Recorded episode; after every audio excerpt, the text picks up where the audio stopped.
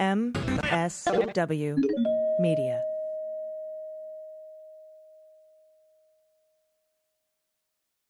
Hey, everybody. This episode of the Daily Beans is brought to you by my favorite daily nutritional drink, Athletic Greens. Athletic Greens is going to give you a free one year supply of immune supporting vitamin D and five free travel packs with your first purchase. Go to athleticgreens.com slash dailybeans to take ownership over your health and pick up the ultimate daily nutritional insurance. We thank them for their support.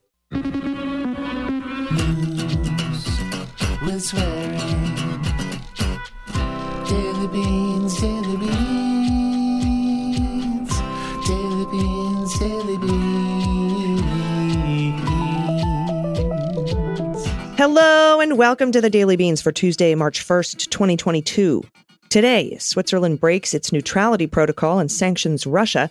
The International Criminal Court has opened a war crimes investigation into the Russian invasion of Ukraine. The U.S. has expelled 12 Russian diplomats from the UN over national security concerns. President Zelensky has officially applied to become a member of the European Union. U.S. sanctions block Russia from accessing its $630 billion war chest rainy day fund. Sweden will send military aid to Ukraine, including anti tank weapons, helmets, and body armor. FIFA suspends Russia from international soccer.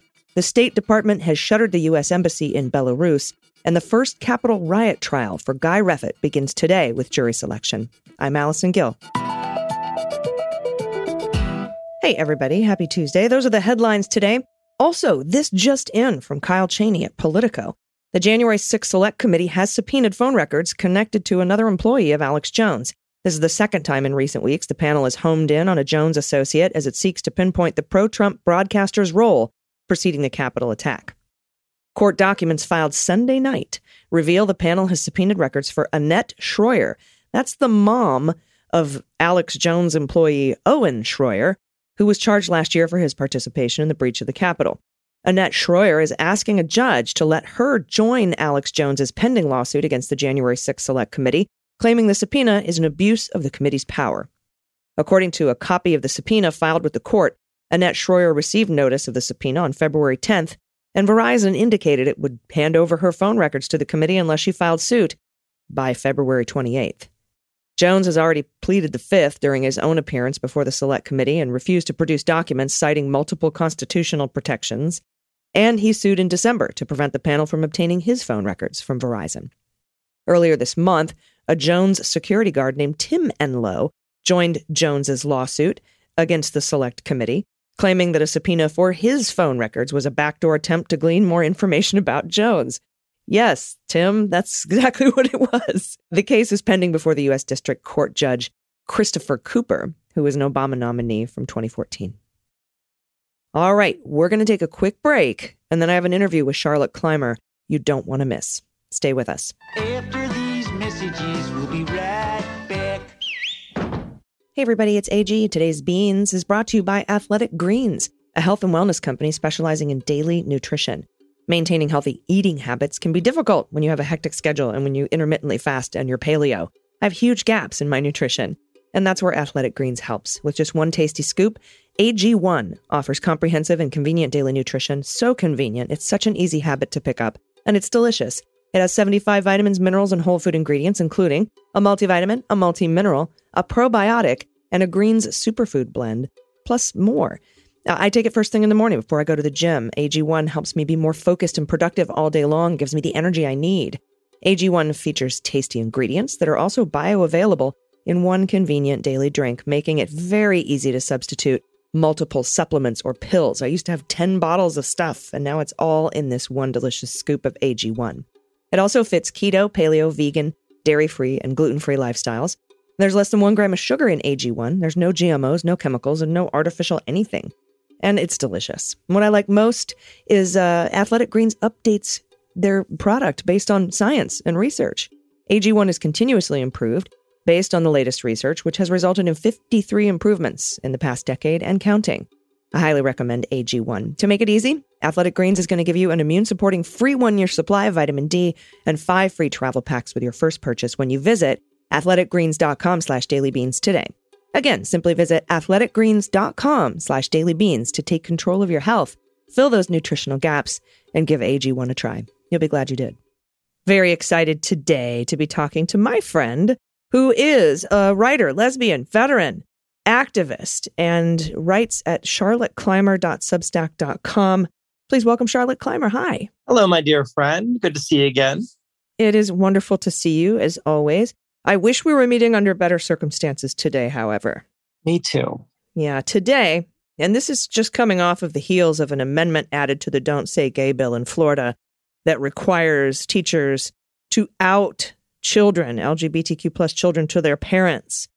But now in Texas, we have uh, Governor Greg Abbott has written a letter to mandatory reporters, mandated reporters, you know, school teachers, nurses, doctors, to report any family with trans children to Child Protective Services for investigation. And I, I wanted to get a sense of your thoughts on, first of all, the Don't Say Gay bill, the amendment, and then now this new letter requiring investigations of, of families with trans children for child abuse, criminal child abuse prosecution, if the family has a trans child.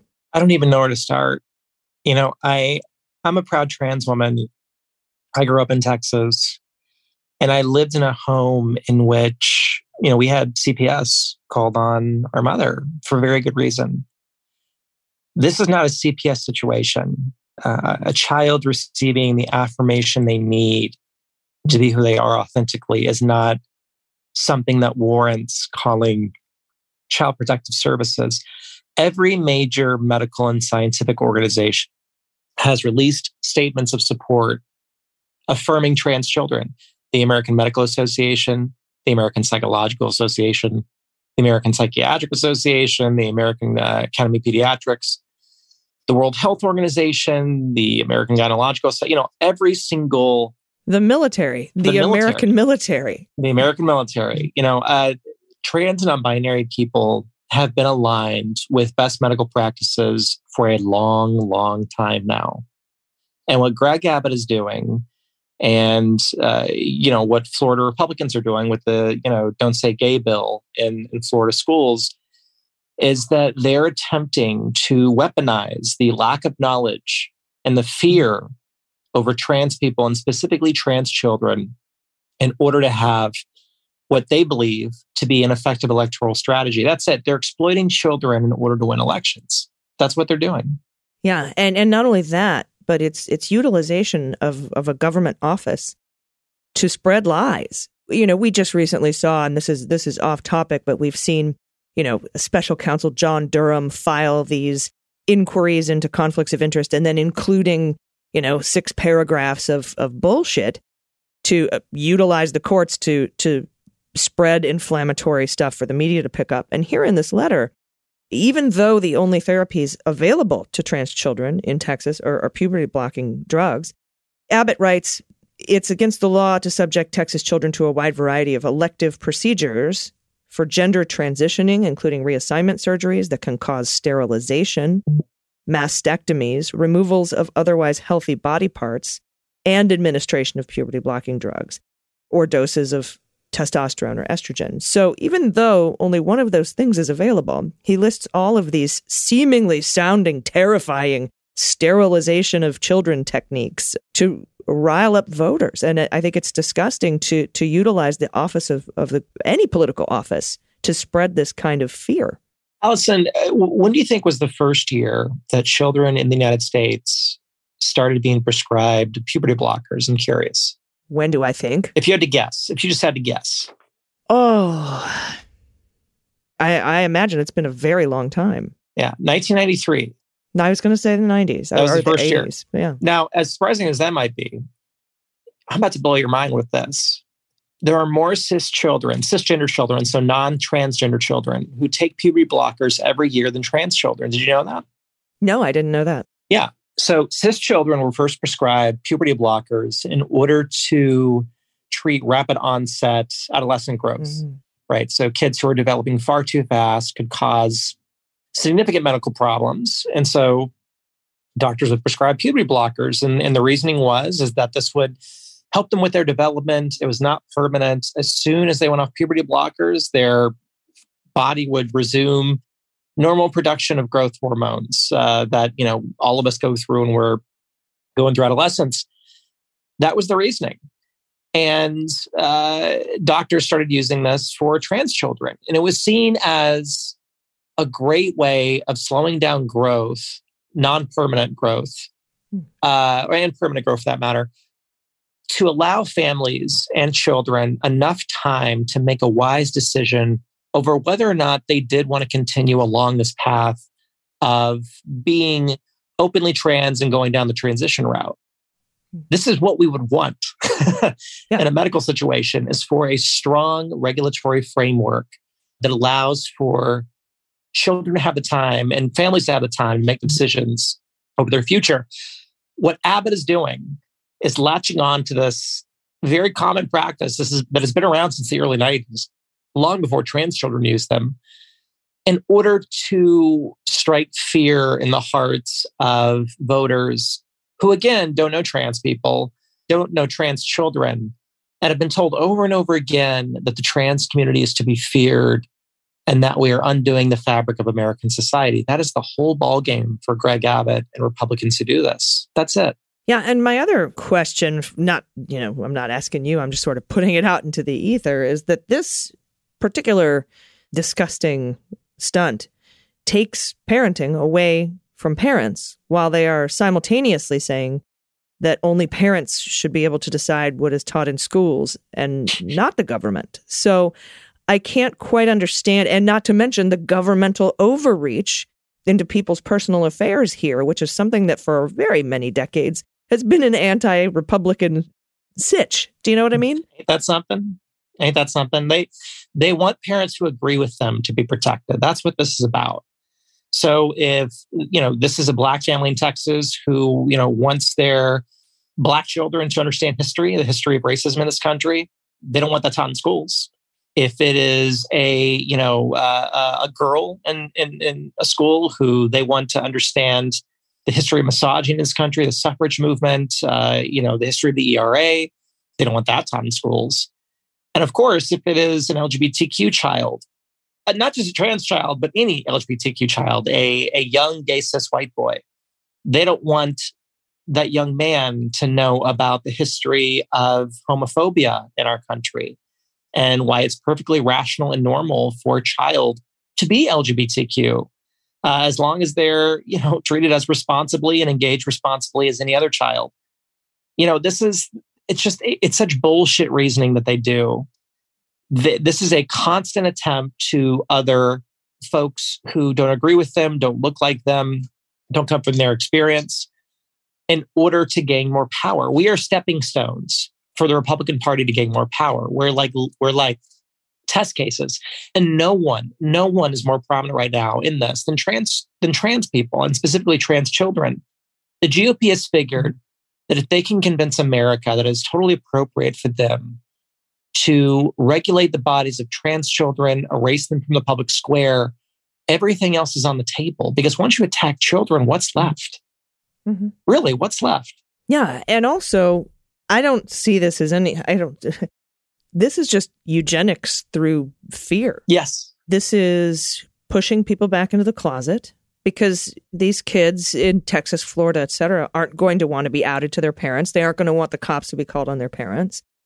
And this is Republicans wanting the country to look straight, act straight and cis, and look and act Christian and, and white. And I can't see it as as anything besides that. They're, they're they're just sort of trying to force everyone into the dark. It's quite literally eugenics. Yeah, yeah, and I, I'm so glad you said that because I think people are afraid of using that word.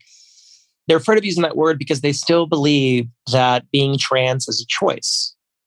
You're right. They still believe that being transgender is something you wake up one day and you think, I want to try that out. No, no, we struggle internally all our lives with this horrific incongruency uh, and then we get on a treatment plan that allows us to be authentic, healthy, uh, engaging with the public square the way everyone else does.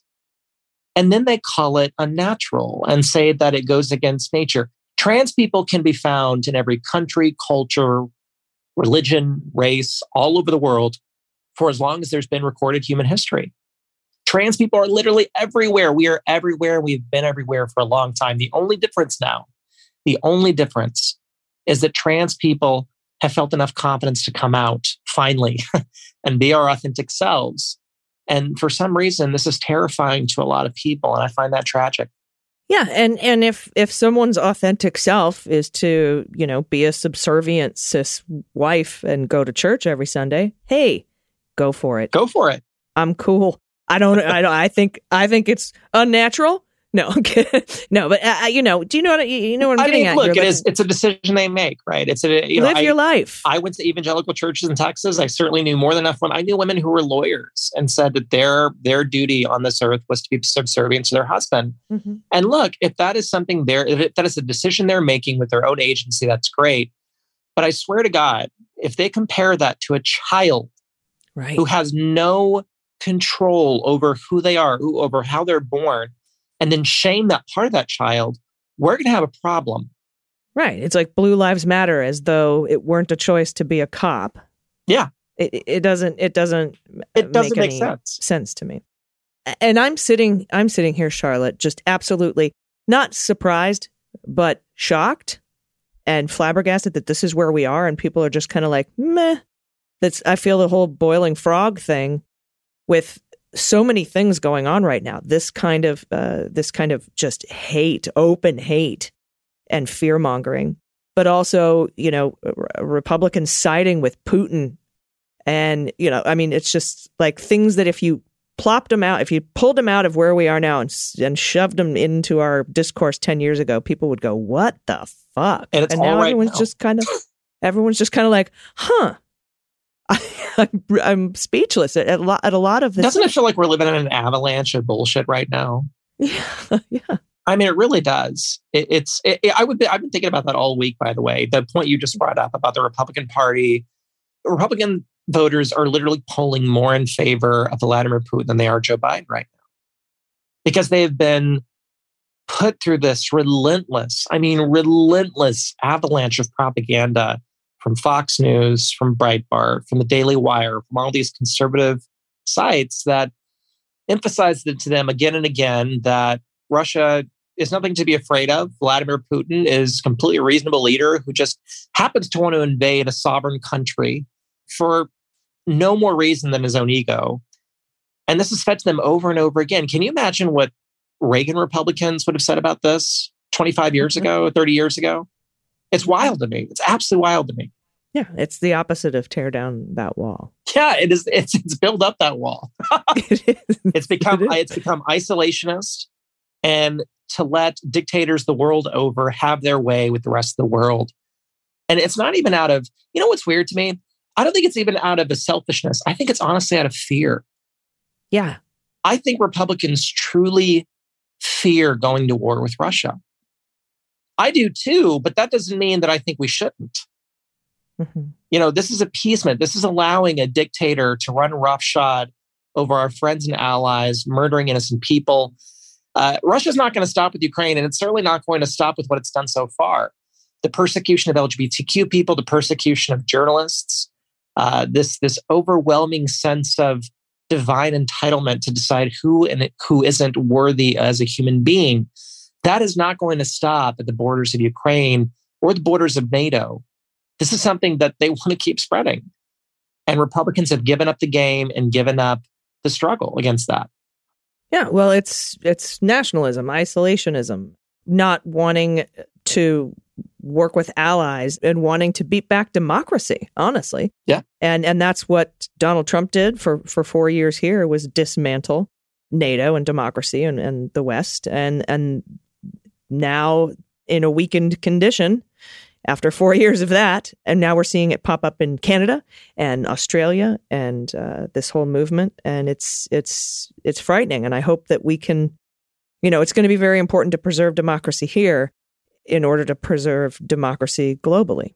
And can I point out something real quick, Allison? Of course. There is a very strong psychological effort going on here, too. They don't have the people. They don't. If the majority of the world were to vote today, the majority of the world would say Putin is an asshole and needs to be held accountable. Mhm. But the way that they trick us into becoming, how do I say this, complacent or appeasing Apathetic. is to convince us through this, you know, wall of propaganda that you know the loudest voices in the room are the ones that are the truest. That that is the principle that they are na- uh, navigating with as they attempt to reach their objectives. Folks, don't fall for that shit. Don't fall for the absolute lie that most Americans are completely fine with Russia invading Ukraine. That is not true. That is not true. But hmm. they're able to push this lie because they're the only ones in the room sounding off against this horrible situation. Speak up. Say that it is complete bullshit that Ukraine and Ukrainians, as a sovereign people, are being thrown to the wolves because we don't want to actually protect democracy and liberty as the Republican Party has claimed to believe in for so long now. And and that's the I think that's the takeaway for the what do we do question is whenever we see it, whenever we see people trying to push LGBTQ plus community folks back into the darkness and the closet and the shadows, whenever we see instances of of racism, misogyny, sexism, whenever we see fascism trying to encroach into democracy, I think we have to call it out. A lot of people, you know, a lot of people say, ignore that, block, move on, ignore. I, I don't think that's the answer. I agree with you on that. Yeah, no, I have no notes. That, that's absolutely right. awesome. Thank you. I appreciate that. And uh, again, I wish we were talking under better, better circumstances, maybe in a few weeks, a month or so when, when the public hearings are going on and we start maybe seeing some some accountability through indictments and some wins in court against letters like this from Greg Abbott, or when we see things like the Don't Say Gay bill struck down, we can get together and cheers. I would love that, ma'am. That would be great. Let's come back in a couple months and do this again. Um, in the meantime, I implore your listeners, please follow my blog. It's called Charlotte's Web Thoughts. It's on Substack. It's completely free. All you need is an email. It takes less than five seconds just go to charlotteclymer.substack.com. It's Charlotte's Web Thoughts.